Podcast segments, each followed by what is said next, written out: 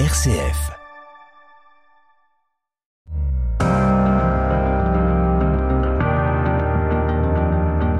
RCF, les racines du présent.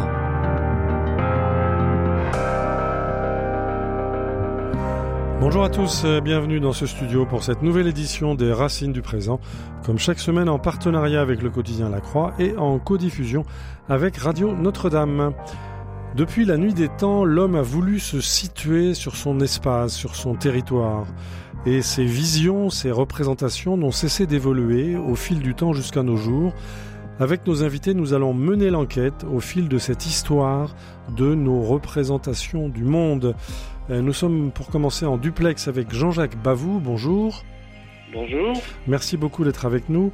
Vous êtes agrégé de géographie, historien de la géographie et vous publiez chez Armand Collin une brève histoire de la géographie, les représentations du monde d'Ulysse à Christophe Colomb. Nous allons y revenir dans quelques instants. Et puis également en studio, Christian Grattalou, bonjour. Bonjour Frédéric Mounier. Merci beaucoup d'être avec nous. Alors vous n'êtes pas historien de la géographie, vous êtes géohistorien. On précisera tout ça tout à l'heure. Et vous publiez aux éditions des Arènes un gros livre absolument passionnant intitulé « Géohistoire, une autre histoire des humains sur la Terre ». Je rappelle également que vous dirigez toujours aux éditions des Arènes une collection d'atlas, atlas historique mondial, atlas historique de la France, atlas historique de la Terre, avec d'autres projets encore en perspective, on en parlera peut-être plus tard. Voilà, donc notre thème aujourd'hui, comment au fil de l'histoire ont évolué nos représentations du monde. Les racines du présent. Frédéric Mounier. Nous sommes en duplex avec Jean-Jacques Bavoux. Je rappelle que vous êtes historien de la géographie et vous publiez donc chez Armand Collin un livre très fouillé intitulé « Une brève histoire de la géographie, les représentations du monde d'Ulysse à Christophe Colomb ». Alors vous écrivez, Jean-Jacques Bavoux, « Depuis les origines, les hommes sont forcément géographes ». Que voulez-vous dire par là ? Écoutez, ça me paraît assez évident. Oui. C'est-à-dire que dès qu'il y a effectivement humanité, il y a besoin de repérage de lieux, d'itinéraires, de ressources, d'eau potable, etc. Mm-hmm. Et donc il y a tout un côté pratique qui existe toujours, qui est souvent nié, méconnu, mais qui existe toujours. Mmh. Et puis d'un autre côté, on peut légitimement supposer aussi que nos ancêtres se posaient de grandes questions. Des questions existentielles. Voilà. Oui. Existentielles, métaphysiques, appelons ça comme on veut, et que la géographie, certains problèmes géographiques en faisaient partie. Oui. Où sommes-nous, etc. Mmh. Vous écrivez que la Terre pouvait être considérée comme le radeau des humains. On peut se sentir perdu sur un radeau, non ? Est-ce que c'est pour ça que les hommes ont souhaité devenir géographes ? C'est pour ne plus se sentir perdu ?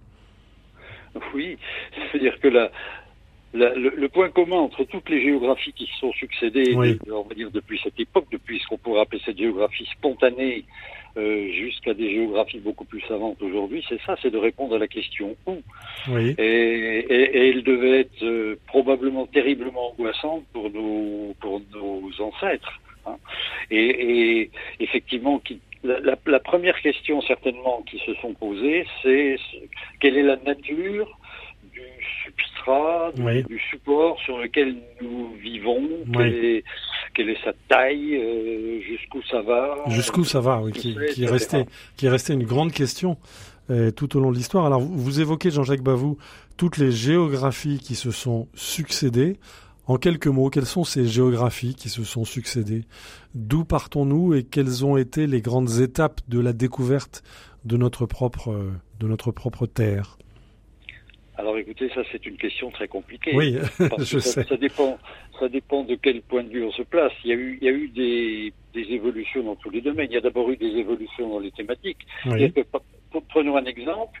La première question dont on peut supposer que nos ancêtres se sont posées, c'est donc cette nature de la Terre. Et puis, ils se sont rendus compte très vite aussi que c'était pas pareil partout, comme on dit, et que il y avait un travail d'inventaire, etc. Et au fond, ça n'a jamais cessé. Mais les thématiques ont évidemment évolué. Et puis les méthodologies ont énormément évolué, ça c'est sûr.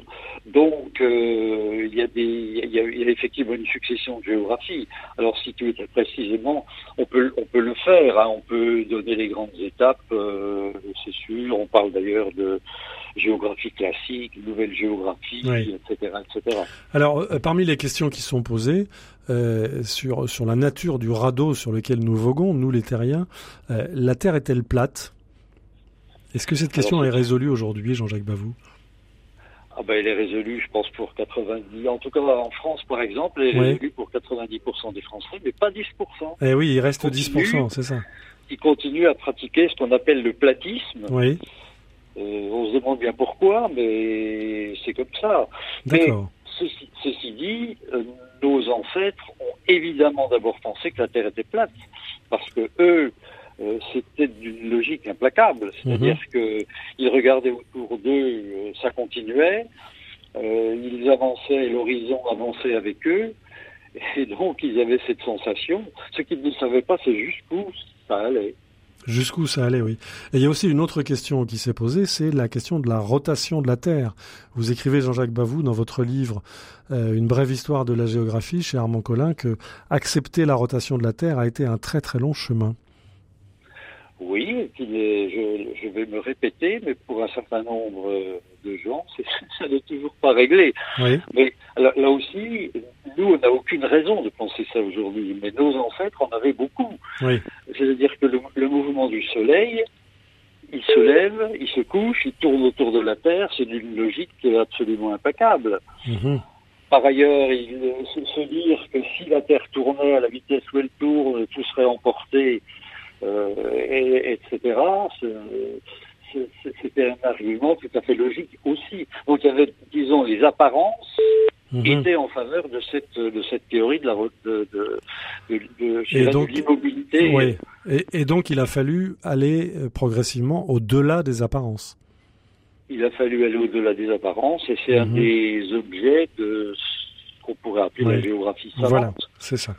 Alors, à une époque où, en plus, j'ajoute, les géographes n'étaient pas que géographes, ils étaient très souvent aussi mathématiciens, philosophes, astronomes, etc. etc. À quelle époque la géographie a-t-elle émergé comme discipline ? Alors, comme discipline, le mot est utilisé par les Grecs. Il ne devient vraiment, il correspond à une discipline que je dirais à la Renaissance, au XVIe, puis au XVIIe. Ouais. C'est là où la géographie se coagule, se fige. D'accord. Alors vous évoquez un certain nombre des objets qui ont été parmi les premiers objets, disons, trouvés ou subsistants de la géographie, notamment la pierre gravée de Saint-Bellec. Expliquez-nous, Jean-Jacques Bavoux.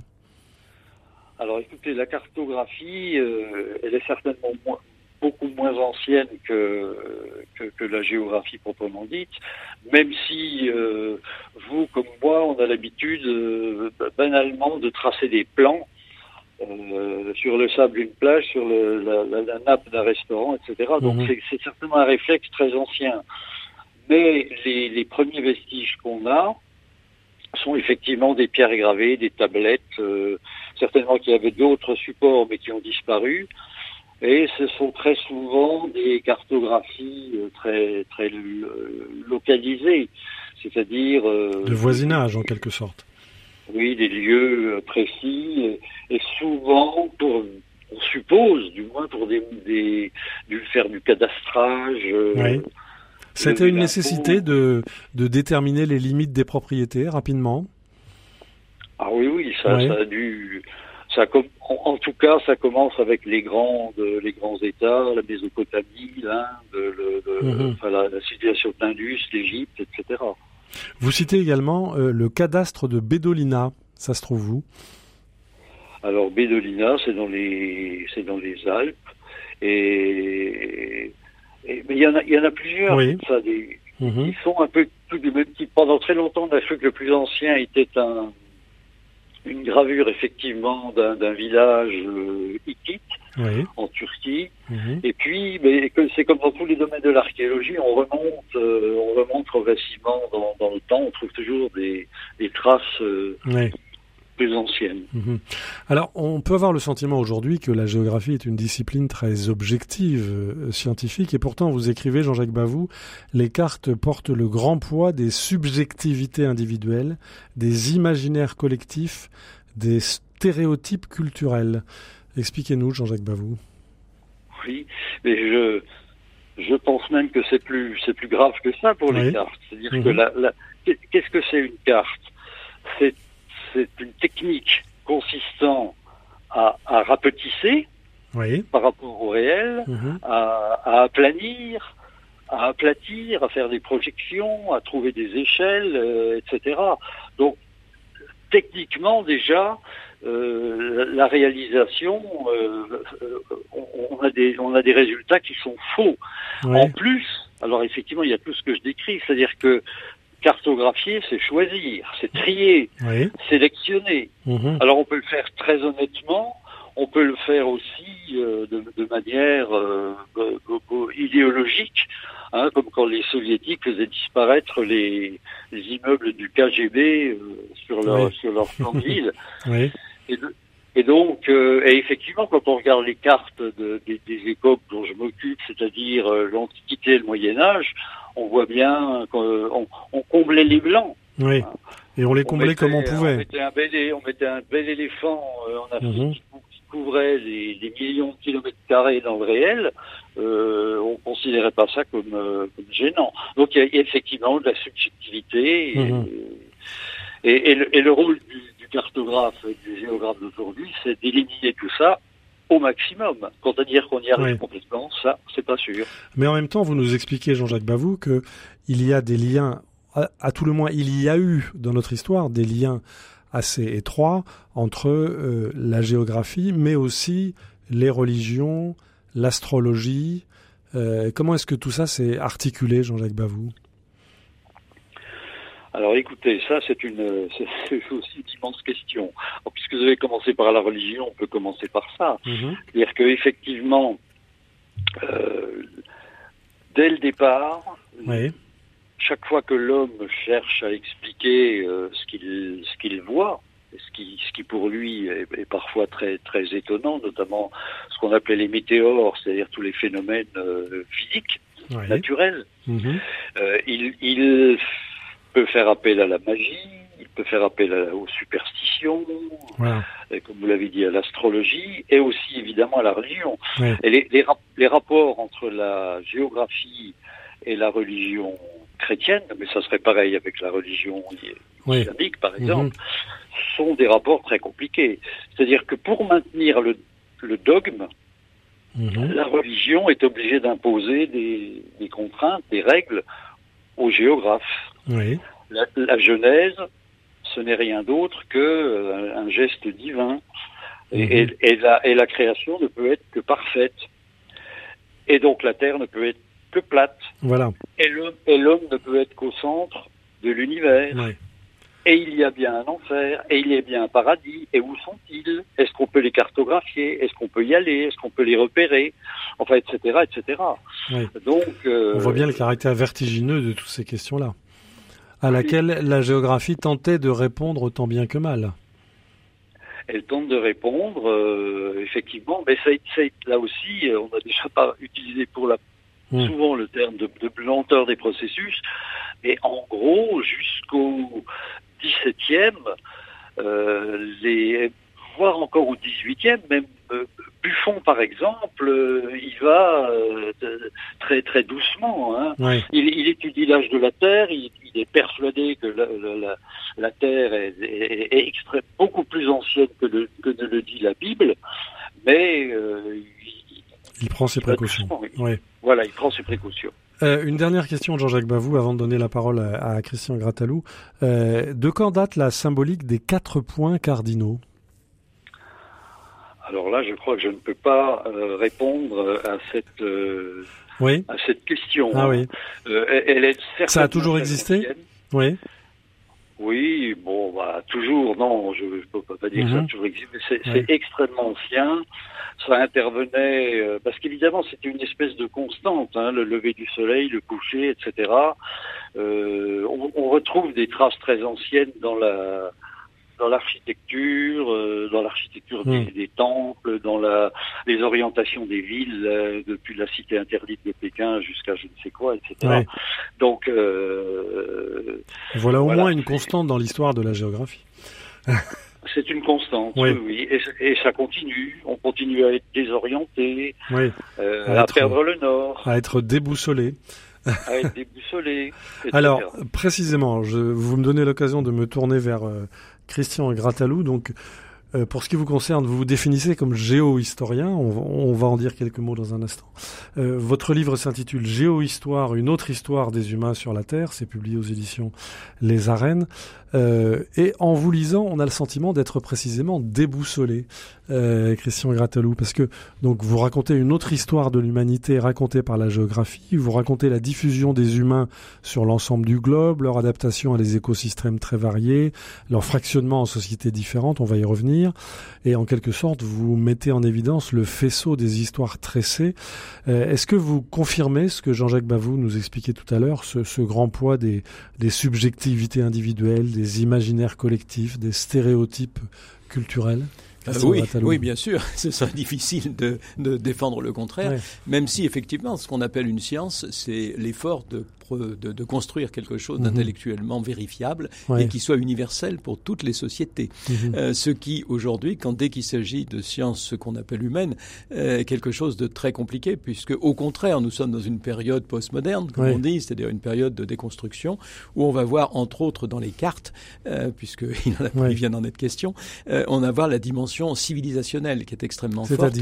C'est-à-dire qu'une carte, Jean-Jacques Bavoux fait parfois allusion à la cartographie chinoise, on a des traditions cartographiques diverses et variées, et très justement, comme Bavoux l'a rappelé, toutes les sociétés ont une géographicité, ont une manière de s'organiser qui leur est propre, une manière de se situer dans le monde, et qu'ils expriment d'une manière ou d'une autre. Je crois que j'aime souvent dire, on peut pas dire qu'il y a de peuples sans écriture, parce que tous les peuples ont des cartes et que c'est un mode d'écriture. Alors, c'est pour pousser le paradoxe, parce que la plupart de ces cartes, non seulement nous sont pas parvenues, mais on en a même pas forcément des traces, parce qu'elles sont fugitives. Elles sont dessinées dans le sable.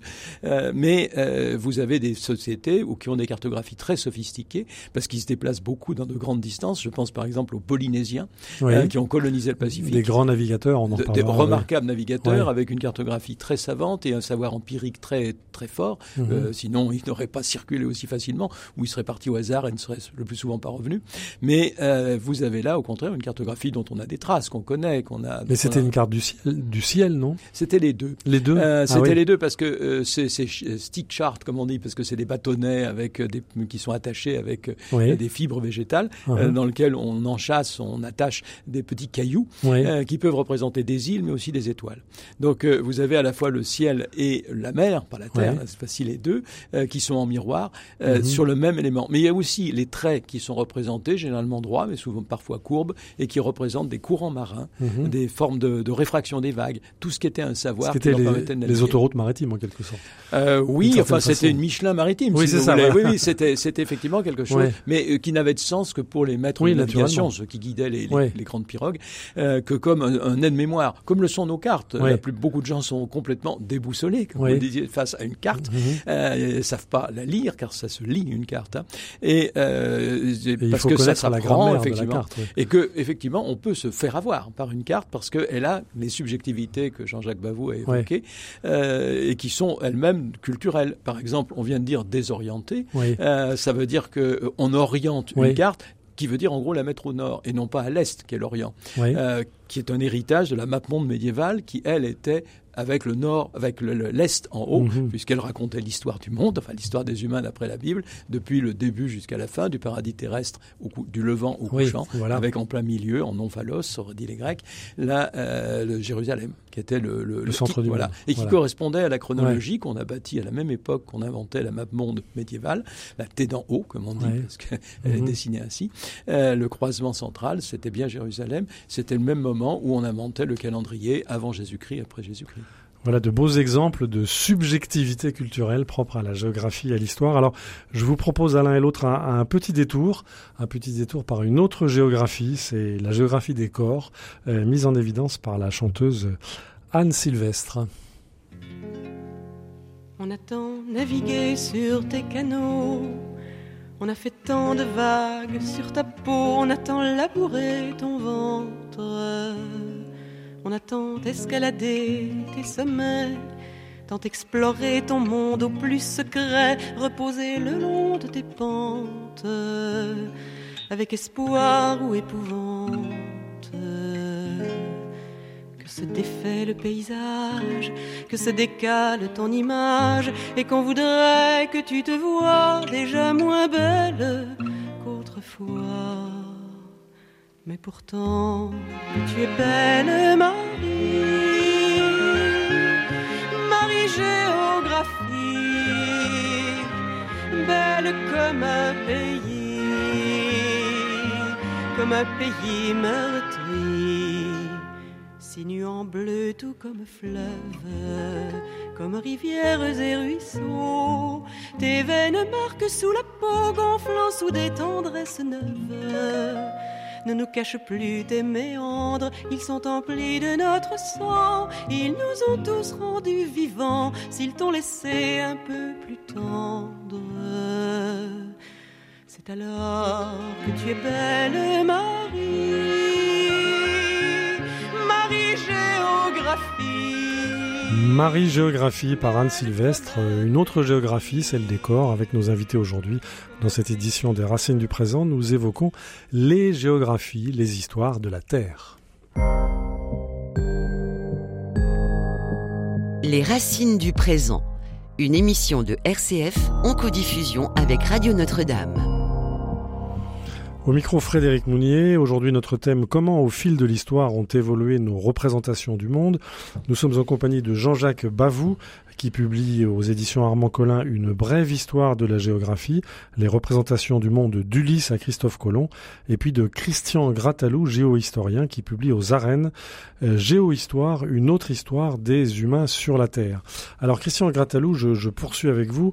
Vous écrivez dans votre géohistoire, qui par ailleurs est absolument passionnante et qu'on va essayer de déployer, vous écrivez « On a toujours pour partie l'histoire de ses voisins ». Que voulez-vous dire ? Alors, j'ai essayé dans ce livre de prendre les deux dimensions de la géographie qui sont ce qu'on appelle le vertical, c'est-à-dire le fait qu'il y ait de l'air au-dessus de nous, une atmosphère, il fait chaud, il fait froid, il pleut, et puis du sol en dessous de nous, ça c'est le vertical, et puis l'autre aspect qui est l'horizontal, c'est-à-dire le fait qu'on ait des voisinages, des sociétés voisines. Parce que l'un des éléments importants de la géographie part du fait que l'humanité se divise en sociétés, plusieurs sociétés. C'est un pluriel qui pose problème. Oui, et ça veut dire que les sociétés voisines ont des événements, par exemple une épidémie ou une invention technique ou l'apparition d'une religion, et que ça peut pas ne pas avoir d'effet dans la société qui cohabite à côté. Donc une épidémie se diffuse, une religion se diffuse également, et donc si des inventions techniques apparaissent, des rapports de puissance différents vont apparaître. Donc de fait, ce qui se passe chez ses voisins vous importe et ne peut pas vous laisser indifférent. De toute façon, ça va avoir des effets. Et ses voisins ont eux-mêmes des voisins.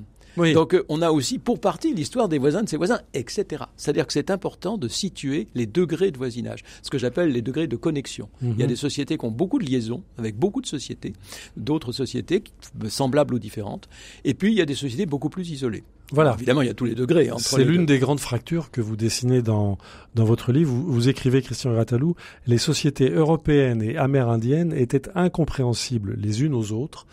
Mais vous nous rappelez que l'interfécondité est apparue comme la preuve la plus évidente de l'appartenance de tous à la même espèce humaine. C'était une grande question, ça.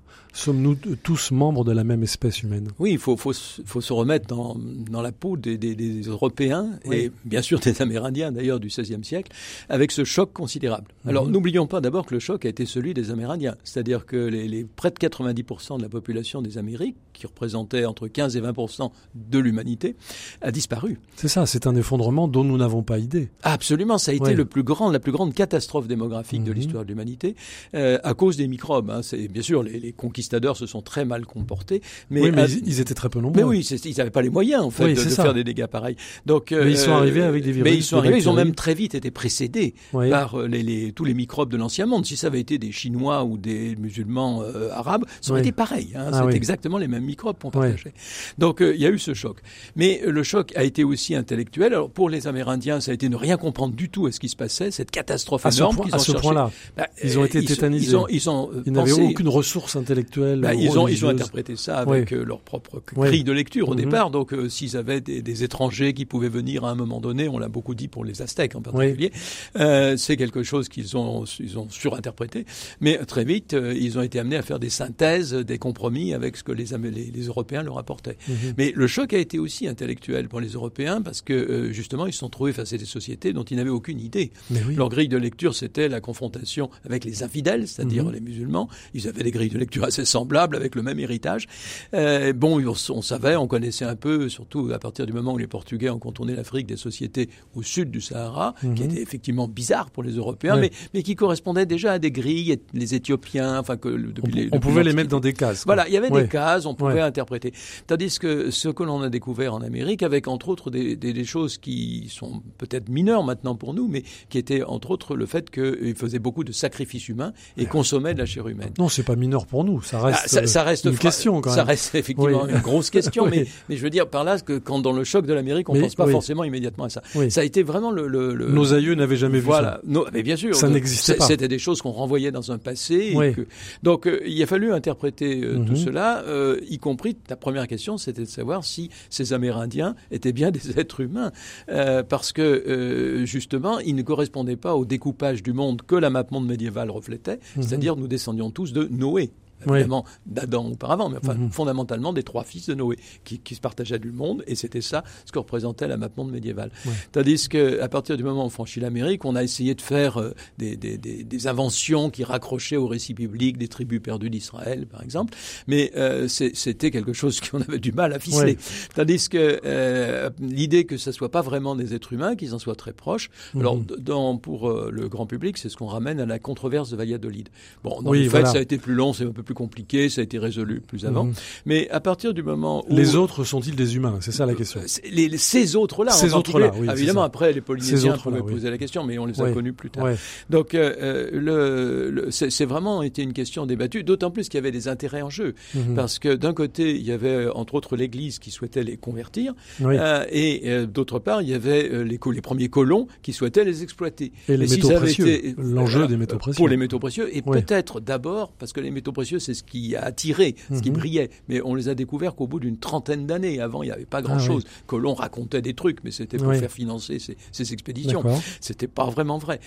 C'est seulement à partir du moment où on va au Mexique. C'est Cortés, donc c'est les années 1520. Donc jusque-là, on essayait surtout ce qui motivait, parce que tout ça a été risqué, coûteux. Donc c'était pas évident de continuer après Colomb.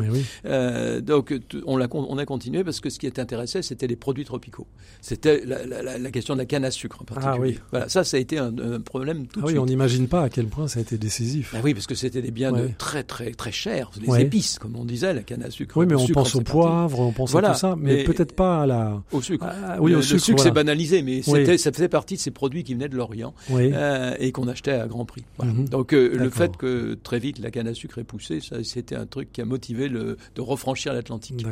Mais justement, on se posait la question, les colons auraient été ravis d'exploiter des espèces de grands singes qui n'auraient pas eu à être baptisés. C'était tout bénef, si j'ose dire, du bétail. Justement, dans les querelles entre Européens, on les a, et l'élément central, c'est que très vite, ils ont eu des enfants. Et voilà. Plutôt, les hommes européens ont eu des enfants avec des femmes amérindiennes, parce qu'il n'y avait pratiquement pas de femmes qui traversaient l'Atlantique. Mais ça a été la clé de la reconnaissance de l'humanité de l'autre, en quelque sorte. Absolument, ça a été cet élément, c'est l'argument essentiel. Las Casas l'utilise, d'ailleurs. Mais c'est l'argument pour dire qu'il y a une seule humanité. Enfin, même si on distingue, il y a des races à l'époque. Quel vertige quand même. Alors je me tourne à nouveau vers Jean-Jacques Bavoux. Je rappelle le titre de votre livre, Une brève histoire de la géographie, les représentations du monde d'Ulysse à Christophe Colomb, justement, dont on vient de parler. Pouvez-vous nous expliquer, Jean-Jacques Bavoux, comment est-ce que, à cette époque-là que nous venons d'évoquer, comment l'homme a-t-il cartographier ce nouveau monde? Comment a-t-il imaginé de le mettre de l'objectiver, Jean-Jacques Bavoux? Alors la cartographie, je vous l'ai dit, au début était plutôt dans des buts pratiques et locaux, mais comme je le disais au début, il y avait toujours cette volonté de répondre à des grandes questions. Et on a très tôt, les Grecs ont essayé très tôt de cartographier la terre habitable, ce qu'ils appelaient le koumen. Et ce qui est frappant, c'est que en général, ça ressemble à une île. C'est-à-dire le monde est perçu comme une île. Mmh. Ce qui s'explique parce que dans quelques directions qu'ils allaient, ils tombaient toujours sur de l'eau. Ah oui. Et donc ils ont imaginé le monde connu ou habité ou habitable, selon ce qu'on veut, comme une île entourée par un océan périphérique. Mmh. Et comme on l'a déjà dit quelquefois, on ne savait pas trop ce qu'il y avait au-delà. Voilà. C'est-à-dire que est-ce que cet océan périphérique était la fin de tout ou pas ? Mais il y avait cette conception. Et puis après, on a détaillé progressivement ce qu'il y avait à l'intérieur de l'Eukoumen. Oui. On s'est aussi posé la question de savoir s'il y avait d'autres œcoumènes. Et il y a un géographe, un penseur grec qui s'appelait Kratos, qui a imaginé que le monde décidait une croix. Mmh. Bien longtemps avant les cartes « T'es dans l'eau » dont Christian Gratano a parlé, il y avait déjà cette idée que notre écoumène était l'un des quatre. Et puis, il y a eu d'autres théories où on pratiquait le zonage, c'est-à-dire on a imaginé, on a pensé que la Terre était constituée d'anneaux qui... Mais alors, dans ce contexte-là et dans cette diversité des représentations du monde, on parlait tout à l'heure de Christophe Colomb, où donc a-t-il pensé aborder quand il est arrivé aux Antilles, Jean-Jacques Bavoux ? Il pensait très simplement, se fiant à ses cartes, aux livres de géographie et aux cartes de géographie qui existaient, qu'il arrivait en Asie. Oui. Et il l'a pensé longtemps. Mmh. On s'est évertué à trouver des correspondances sur la Chine, le Japon. Et ce qu'il faut bien comprendre, c'est que très longtemps, à partir du moment où on s'est dit ce n'est pas l'Asie, l'Amérique est apparue comme un obstacle. Un obstacle vers l'Asie, c'est ça ? Un obstacle à franchir pour aller en Asie. Ah, oui. Et les navigateurs ont commencé à aller vers le nord, vers le sud, pour essayer de trouver. Ils étaient persuadés qu'il y avait forcément quelque part un passage. Et l'histoire cartographique, pour mêler vos deux questions, est très intéressante. L'Amérique est suggérée, on a d'abord des petits morceaux d'Amérique, et puis ensuite ça coagule, ça s'agrège, et on va admettre que c'est un continent. Et vous savez sans doute que le nom qui dérive d'un navigateur a été attribué pour la première fois en France à Saint-Dié, monastère de Saint-Dié. Ah oui. Voilà. Americo Vespucci, l'Amérique. Et ça s'est passé à Saint-Dié. Où a lieu un festival international de géographie. Un festival de géographie tout à fait réputé. Alors, Christian Grattalou, Jean-Jacques Bavoux vient de nous rappeler que nos ancêtres pouvaient avoir légitimement le sentiment de vivre sur une île. Vous avez forgé un néologisme, un nouveau nom pour caractériser un grand ensemble. Vous évoquez dans votre livre Géohistoire, une autre histoire des humains sur la Terre, c'est aux éditions des Arènes, vous évoquez l'euphrasie. Alors, qu'est-ce que l'euphrasie ? Alors, je ne l'ai pas forgé, il s'appelle Vincent Capdepuis, l'inventeur. Mmh. Alors, c'est un terme tout simplement qui est Europe-Afrique-Asie, d'accord. Pour désigner cette grande île, justement, on emploie parfois l'expression, qu'on appelle plus couramment l'ancien monde. Mmh. Simplement, l'ancien monde, on l'oppose justement à l'Amérique, puisqu'on vient de parler de Colomb, qu'on appelle Nouveau Monde. Alors, c'est quelque chose qui, aujourd'hui, est un peu gênant parce qu'il donne une dimension franchement historique, qui rappelle les grandes découvertes. Ce terme lui-même est devenu obsolète aujourd'hui, puisque... Pour quelle raison ? Alors, personne n'a découvert personne, ou tout le monde a découvert tout le monde, en fait. C'est plus... oui et non. Expliquez-nous. Alors, non, disons que grande découverte est totalement inscrite dans ce qu'on appelle aujourd'hui le grand récit européen, c'est-à-dire cette conquête du monde... par nous-mêmes. Par nous-mêmes, et qui est celle du progrès. Voilà.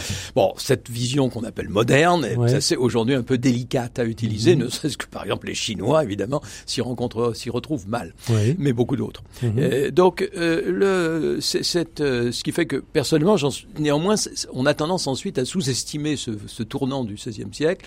J'aime bien parler de grande connexion, ce qui au fond donne la même idée, hein, je suis bien d'accord. Mais elle n'a pas le côté nouveau, ancien. C'est moins surchargé idéologiquement. Alors justement, comme Europe-Afrique-Asie sont un découpage totalement subjectif, celui de la vision chrétienne européenne du monde, telle qu'elle a été forgée au Moyen-Âge et projetée sur le reste du monde, qu'elle est centrée sur la Méditerranée, que dans tout le récit européen, on appelle le centre historique du monde. Mais Mare Nostrum, centre du monde. Ce qui est vrai à l'ouest de l'Ancien Monde, justement, mais pas au centre. Ce n'est vrai que pour un monde. Voilà, si on voulait un monde de l'Ancien Monde, si on voulait vraiment trouver quelque chose qui était un centre, c'était plutôt le nord de l'océan Indien, qui avec les moussons a une circulation beaucoup plus ancienne, de haute mer en particulier, et dont la Méditerranée est tout le prolongement occidental de ce qu'est la version maritime des routes de la soie, c'est-à-dire ce grand axe, celui que j'appelle l'axe d'ailleurs dans Géohistoire, et d'autre part le Pacifique occidental, c'est-à-dire les mers de Chine,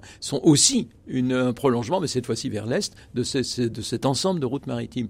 Donc, dont on reparle en ce moment, avec le trafic commercial qui est en train d'être mis en péril. C'est toujours vrai. C'est la même chose. Toujours vrai.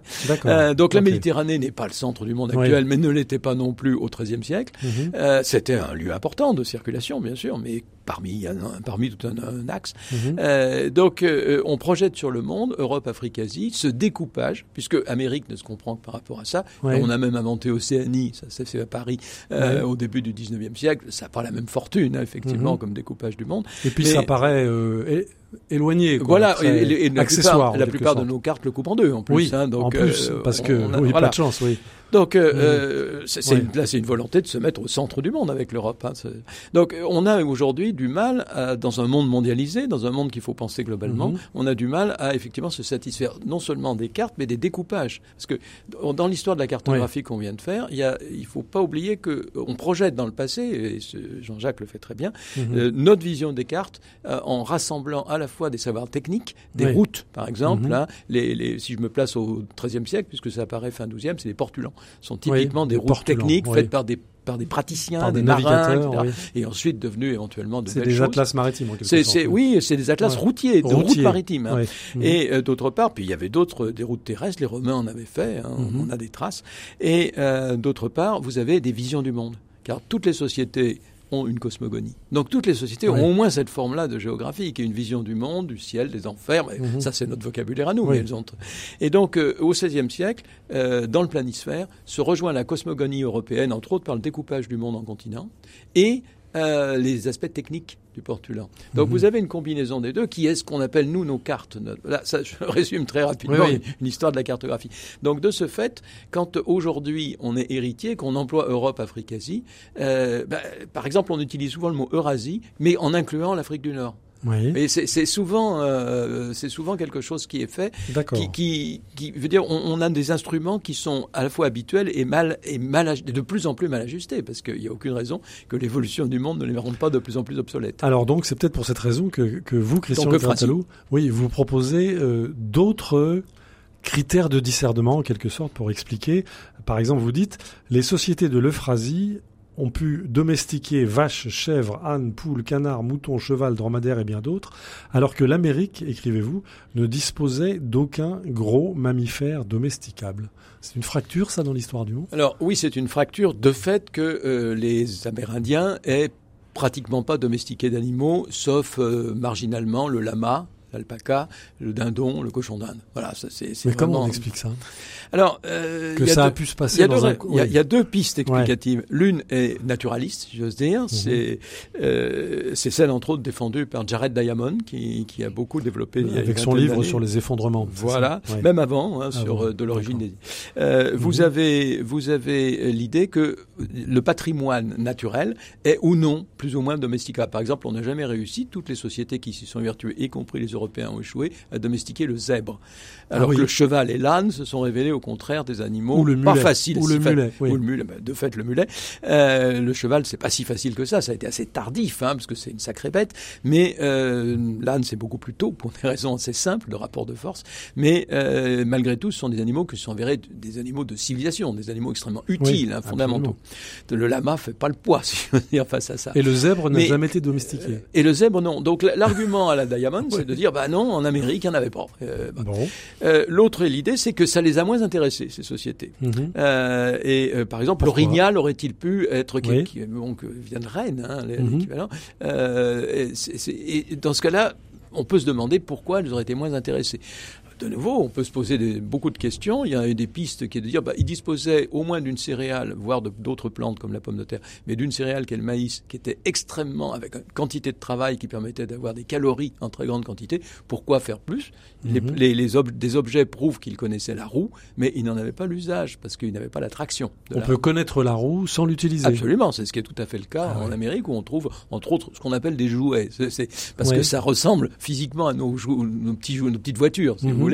Mais qui sont des petits objets munis de roues qu'on peut parfaitement tirer encore aujourd'hui, qu'on trouve, on voit dans plusieurs musées du Mexique, mais qui n'avaient aucun débouché pratique.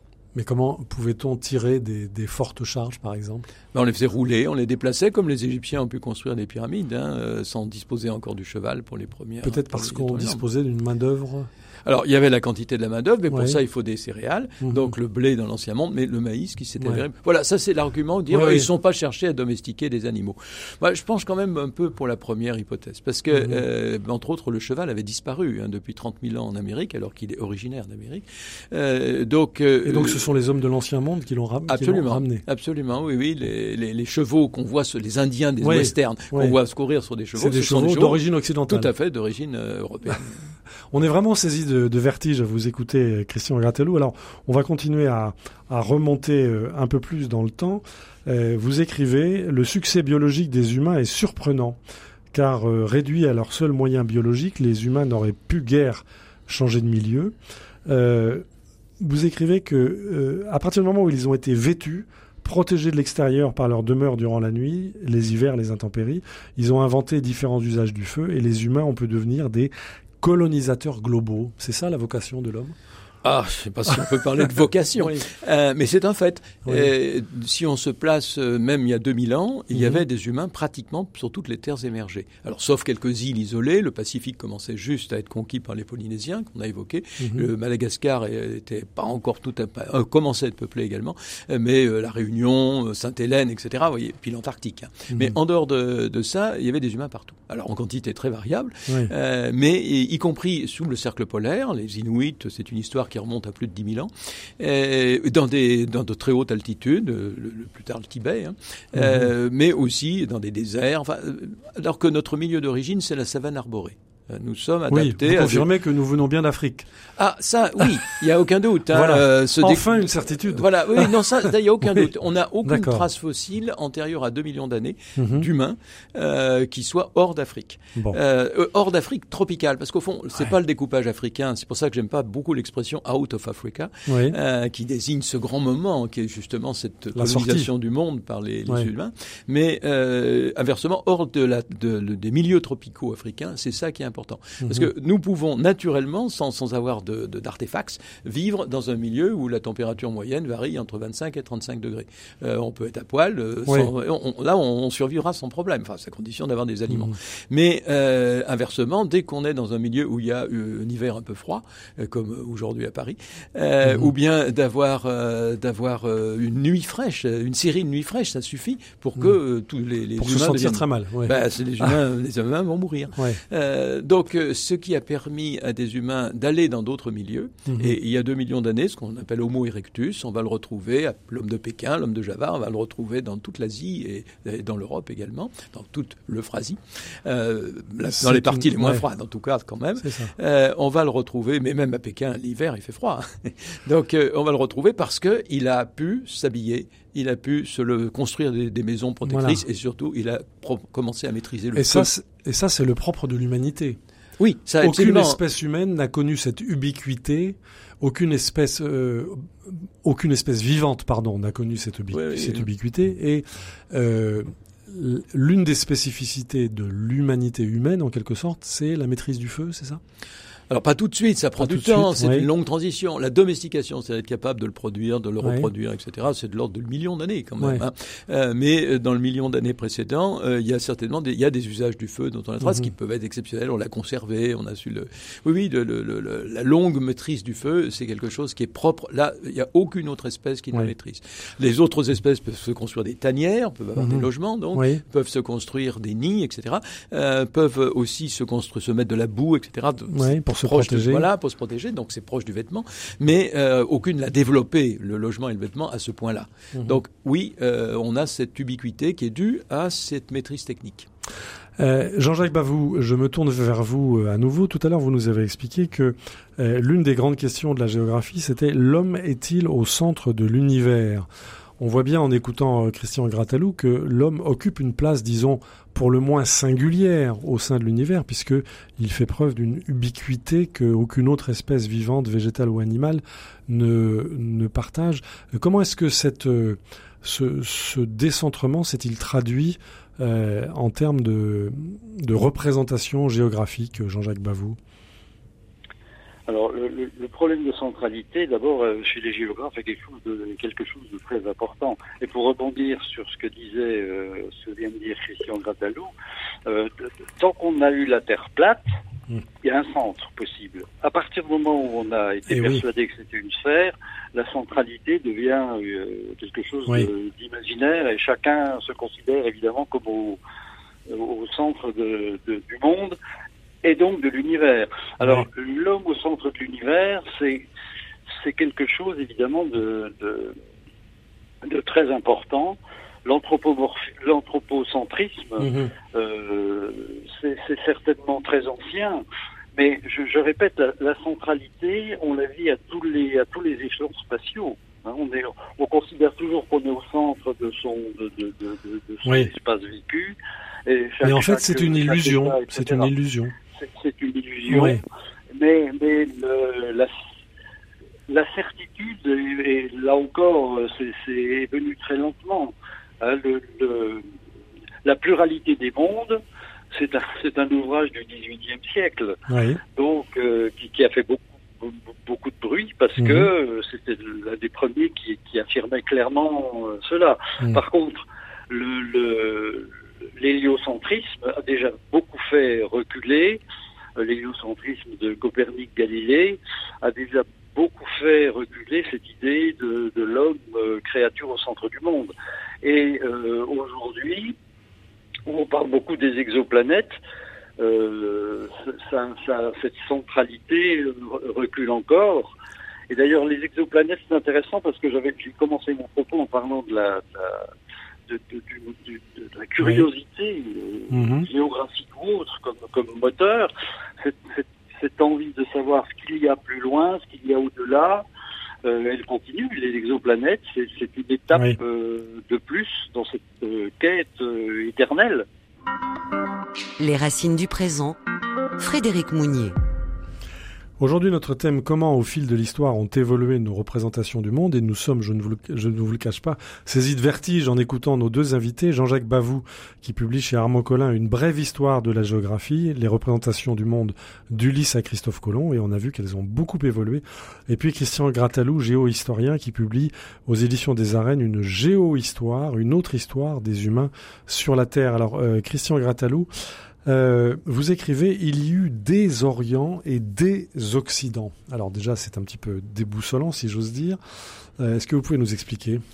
Il y a un instant, on parlait des positions relatives et le fait qu'on était non pas centralisé, mais par rapport à d'autres. Oui, voilà, toujours. Donc, Orient et Occident n'ont de sens qu'ainsi. Hein, et au départ, bien sûr, c'est par rapport à l'Euphrasie, puisque vous avez introduit. On en reparle, donc, l'ancien monde, où à l'ouest, il y avait les Occidentaux et à l'est, les Orientaux. Bien sûr, ce découpage a été refabriqué, retravaillé par les Européens qui ont inventé les Orients. le mot l'orientalisme. Oui. Je dis les Orients parce qu'on connaît les expressions Proche-Orient, Moyen-Orient, Extrême-Orient, qui sont à l'origine forgées par l'état-major britannique au XIXe siècle pour localiser les flottes de la impériale.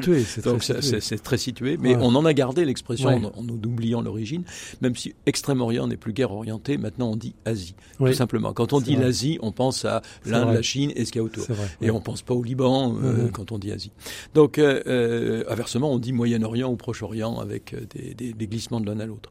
Donc, on a des positions de ce type-là qui fait que nos représentations actuelles du monde se fabriquent avec ces noms. Pensez à, actuellement, quelque chose qui est très à la mode, qui est Sud global. Oui, alors, voilà. Donc, qu'en pensez-vous?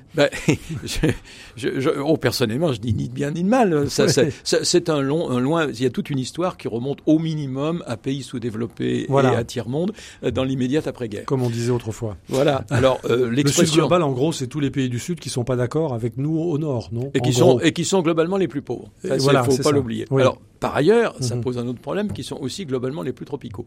Oui. Je ne ferai aucun déterminisme en disant que c'est parce qu'il fait chaud qu'ils sont pauvres, mais inversement, ça pose une question historique, c'est comment s'est fabriqué cet écart de richesse. Oui. Et là, on remonte justement au sucre et à toute l'histoire coloniale. Voilà, à toute l'histoire coloniale, et même en amont au désir que l'on a de produits tropicaux dans des régions qui n'étaient uniquement en milieu tempéré ou frais.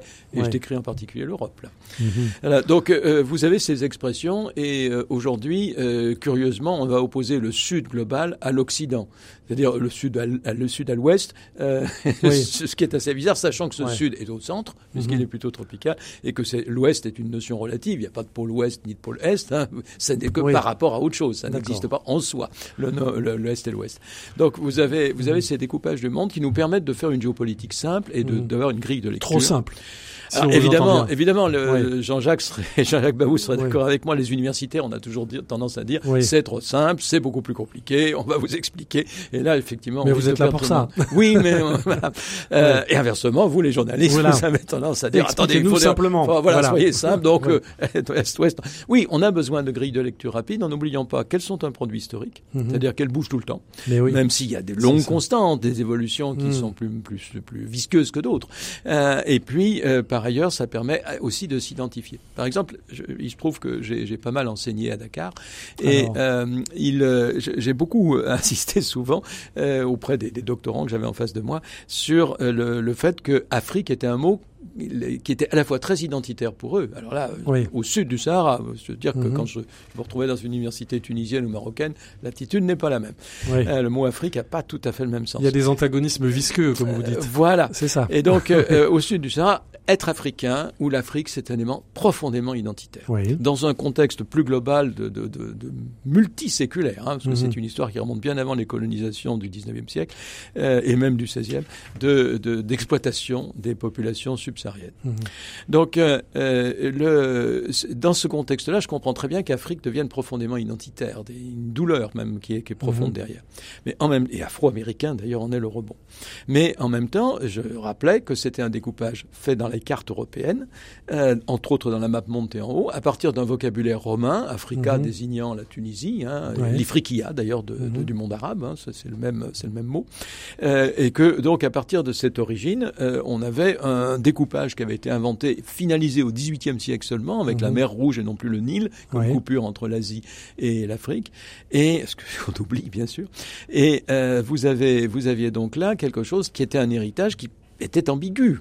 Je ne veux pas aller, c'est pas l'objet d'aller plus loin, mais on est héritier de ce genre de choses. Il faut bien s'en... Il faut en avoir conscience. Voilà, en avoir conscience. Et savoir que rien n'est fixe. Voilà, mais qu'en même temps, pour aujourd'hui, pratiquer le monde, il faut bien dire nord-sud.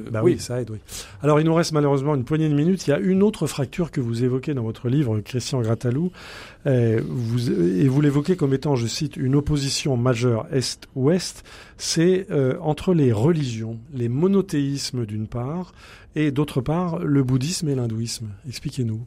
Alors c'est quelque chose qu'on a tort de beaucoup trop sous-estimé aujourd'hui. On en parle très peu. Voilà, je trouve que c'est très important. J'ai passé tout un chapitre, c'est le plus gros d'ailleurs, à analyser cet axe de l'Ancien Monde, l'axe euphrasiatique qui va de la Méditerranée aux mers de Chine.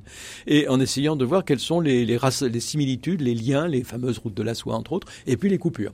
La coupure physique, matérielle, essentielle, c'est l'axe de montagne qui va des Tian Shan jusqu'à l'Indochine en passant par le Tibet, en passant par l'Himalaya. Ouais. Là, vous avez une coupure massive qui explique l'autonomie très forte du monde chinois. Et de sa périphérie.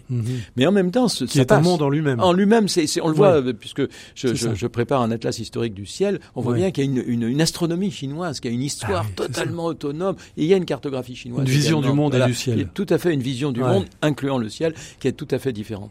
Et en même temps, il y a quand même des passages. Et entre autres, vous avez le bouddhisme, qui va être présent sous tout un tas de déclinaisons, sauf effectivement dans son territoire d'origine, qui est l'Inde, l'Inde du Nord. Mais vous avez là, mais qui est issu quand même du monde hindouiste. Il y a tout un tas de racines. Par exemple, le centre du monde, c'est ce qu'on appelle les mandalas d'ailleurs qu'il exprime. C'est quelque chose qui a le mont Mérou en son centre, qui est une géographie un peu différente de celle mais tout en étant tout aussi subjective.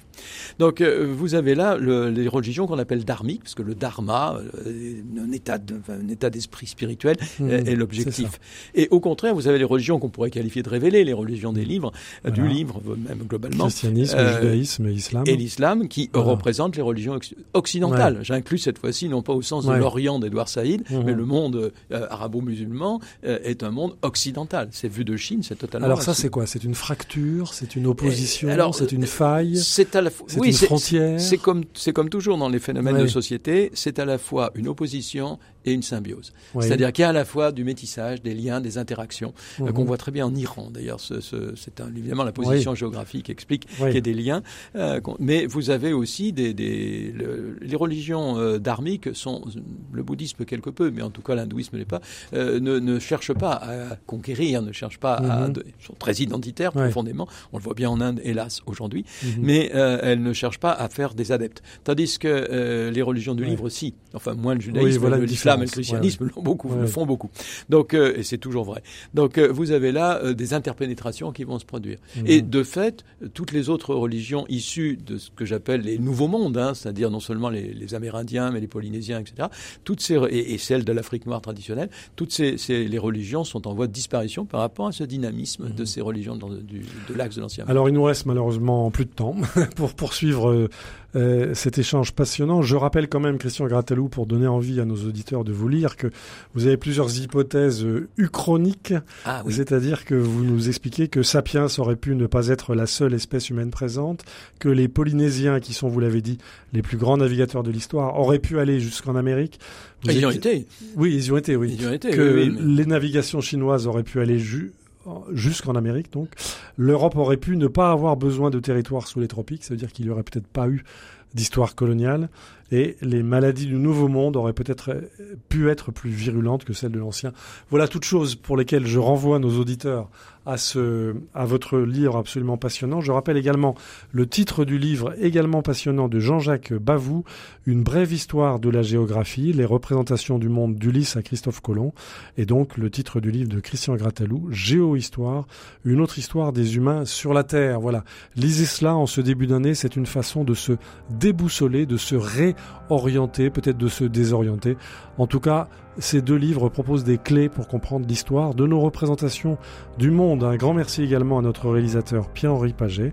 Vous pouvez évidemment retrouver cette émission ainsi que les références des livres de nos invités sur les sites de RCF et de Radio Notre-Dame. Et vous pouvez nous écouter en baladodiffusion, en podcast. Pour cela, il vous suffit de taper Les Racines du Présent sur n'importe quelle plateforme de podcast, sur votre téléphone, sur votre ordinateur. Un grand merci à vous tous pour votre fidélité. À la semaine prochaine.